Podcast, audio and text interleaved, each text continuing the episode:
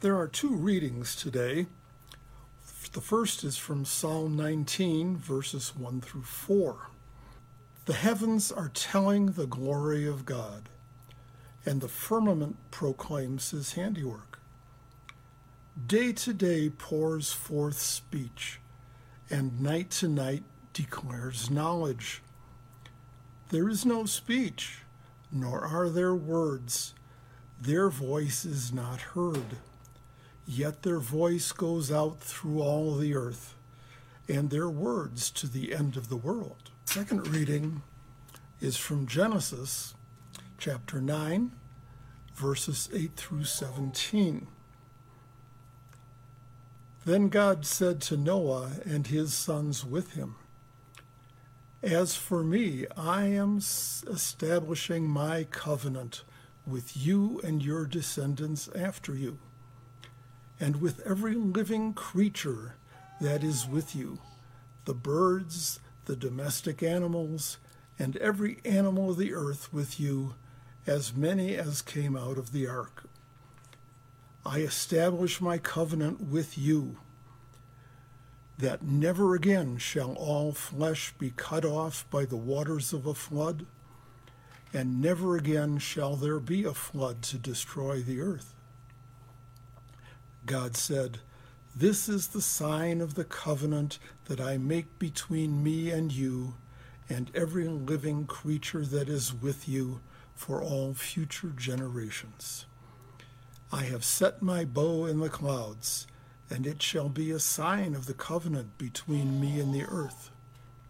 When I bring clouds over the earth, and the bow is seen in the clouds, I will remember my covenant that is between me and you and every living creature of all flesh. And the waters shall never again become a flood to destroy the earth. When the bow is in the clouds, I will see it and remember the everlasting covenant between God and every living creature of all flesh that is in the earth.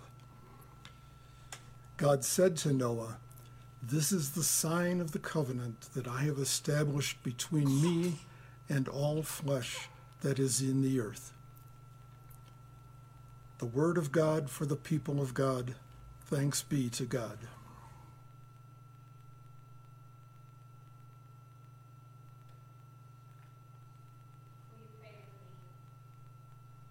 Will you pray with me? Holy and loving God, send your Spirit upon us, that as your scripture has been read and your word is proclaimed, we may hear with joy what it is you have to say to us this day. Amen. All right, imagine the scene. It's the early 80s. My mother is driving our 1978 two toned Chevy Caprice Classic me in the back seat, realizing my legs are now long enough to reach the back of the driver's seat, start kicking said seat. Because I can, legs are long enough. My mother says something like, Sandy, please stop kicking my seat.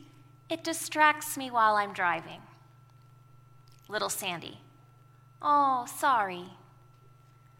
One minute later, because I can, I start kicking the seat again. Mother, remember I just asked you to stop kicking that seat? Little Sandy, oops, sorry. Now imagine the scene repeating a few times over and over again until my mother finally says, If you're really sorry, you'll stop doing it.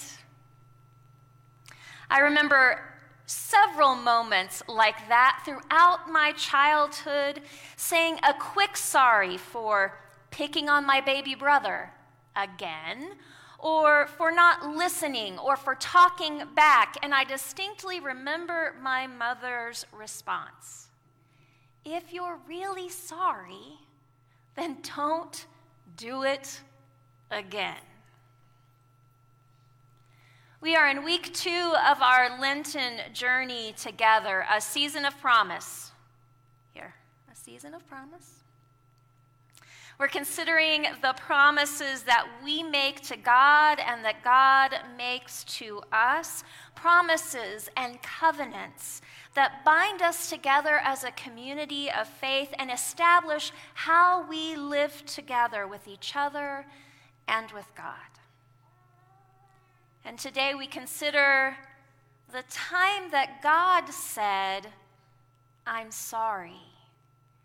And I promise never to do that again. When we look at the story of Noah and the ark, we have the opportunity to sift through the ways that we've heard the story all our lives. And I would venture to guess that most of it, most of us, have heard the story all our lives. We were probably introduced to the story early when we were children. Noah's Ark is a classic story that we are often ready to share with children. And why not? There are engaging images a giant boat, animals of every kind and color and shape, rain and water, and best of all, the rainbow. The story is told in religious books and secular books alike, and you can find play sets that have a boat and cute little animals and a sweet looking Noah from Playskool and Fisher Price and even Pottery Barn. About 20 years ago, when I was having my first baby, I decorated Jacob's nursery in all Noah's Ark stuff. Here's a little thing that was in his nursery. Look at baby Jacob. So cute. But look, I mean, the frame, right? Noah's Ark. It looks so cute, so childlike. Many of the things that were in his nursery still hang out in my office today. But if we allow ourselves to put aside the nostalgia of the story and hear it with more mature ears, we hear the story of a ridiculous request from God to Noah to build this giant ark. We hear the ridicule of the people to Noah. It's a story of bullying and shame. It's a story of the traumatic destruction of all creation. And it's a story of God's regret.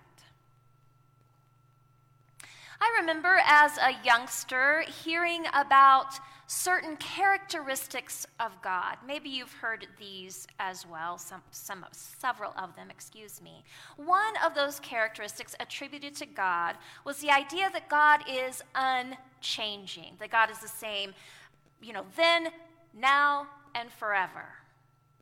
And that's a great idea and all, but when you look at the Old Testament, and especially the story of Noah's Ark, and read about some of the kinds of things that God does, God sounds like a real jerk. I mean, if God is supposed to be an all loving father, how do you reconcile that idea with the fact that then God turned around and killed a bunch of his children with the flood? And yet, while working on my master's degree, I encountered an approach to faith called process theology. It's the idea that God, God, in relationship with humanity, is changed by that relationship. And so is humanity, always working towards a whole, merciful, and life giving relationship together. The idea that there is change, and actually, that's what it's all about. Some of you may remember a story that I like to tell about my time in Cheyenne when I was a pastor there. I was very close to my colleagues in town. There are four United Methodist churches in Cheyenne. And we relied on each other to offer care and encouragement and accountability. We all knew that at any time we could call one of the other pastors up and say, Hey, right now I need you to be my pastor. And the other would provide support. I was having a particularly hard time with a parishioner for a variety of reasons, and she was what I felt like a constant antagonist for me. Nothing I did was good for her.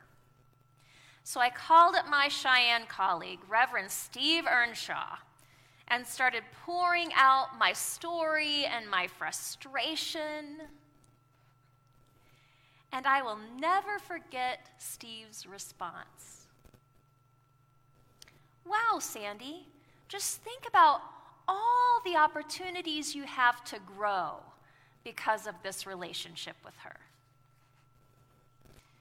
Now, my first reaction to him was, wow, thanks a lot, Steve. Not what I was looking for. I wanted you to tell me that I was right, that I do no wrong. But over the years, I've considered what Steve said, and he would continue to say it to me for a variety of, of reasons.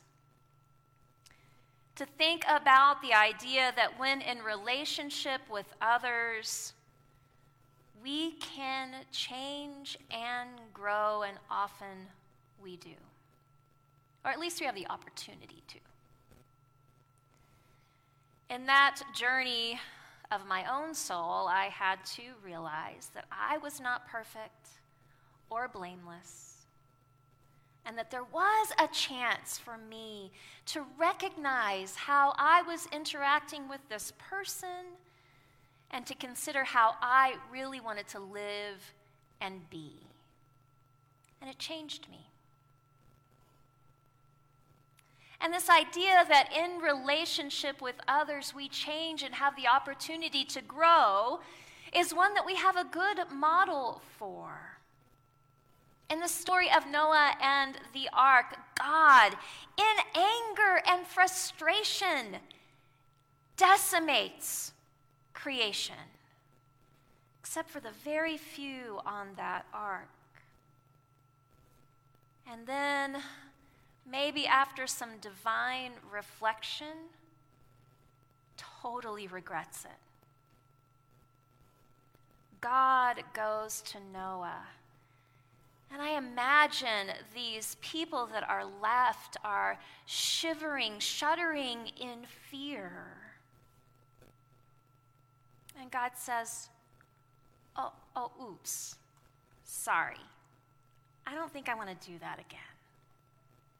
And instead of just offering regret, God chooses to make this promise a promise to never do that again.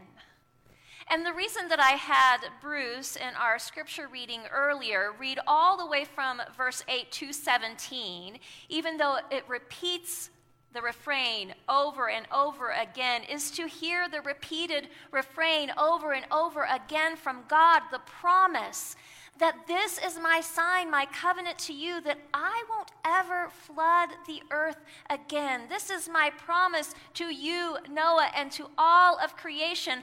I'm not going to decimate the earth again. This is my promise to you and to all living flesh. I'm not gonna do that again.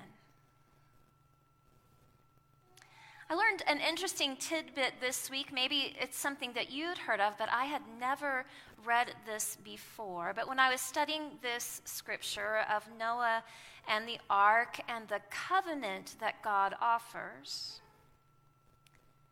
I read that in the ancient Near East and Israel, the rainbow is actually seen as a divine weapon, and lightning bolts were arrows of exacted judgment.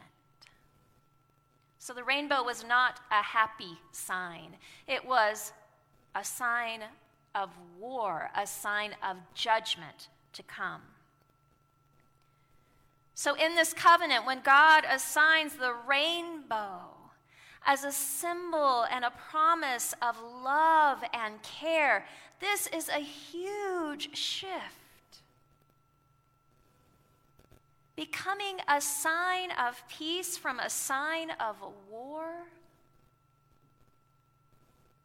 And mission accomplished because I don't know of anybody who doesn't love a good rainbow, right? It's just that that wasn't what it was in the ancient world. Now we often see it as a symbol of joy, a symbol of inclusion, a symbol of hope. But it sure didn't start out that way.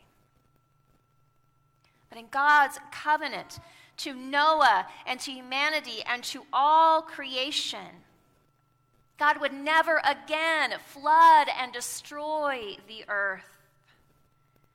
And God takes something that was a symbol of death and destruction and makes it something new.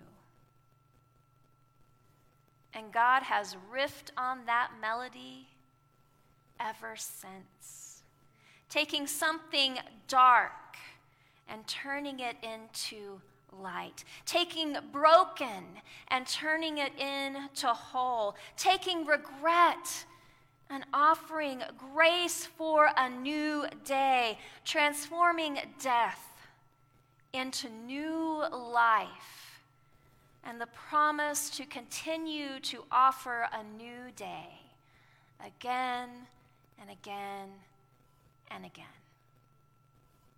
I pray these have been the words of the Lord for us this day. Amen.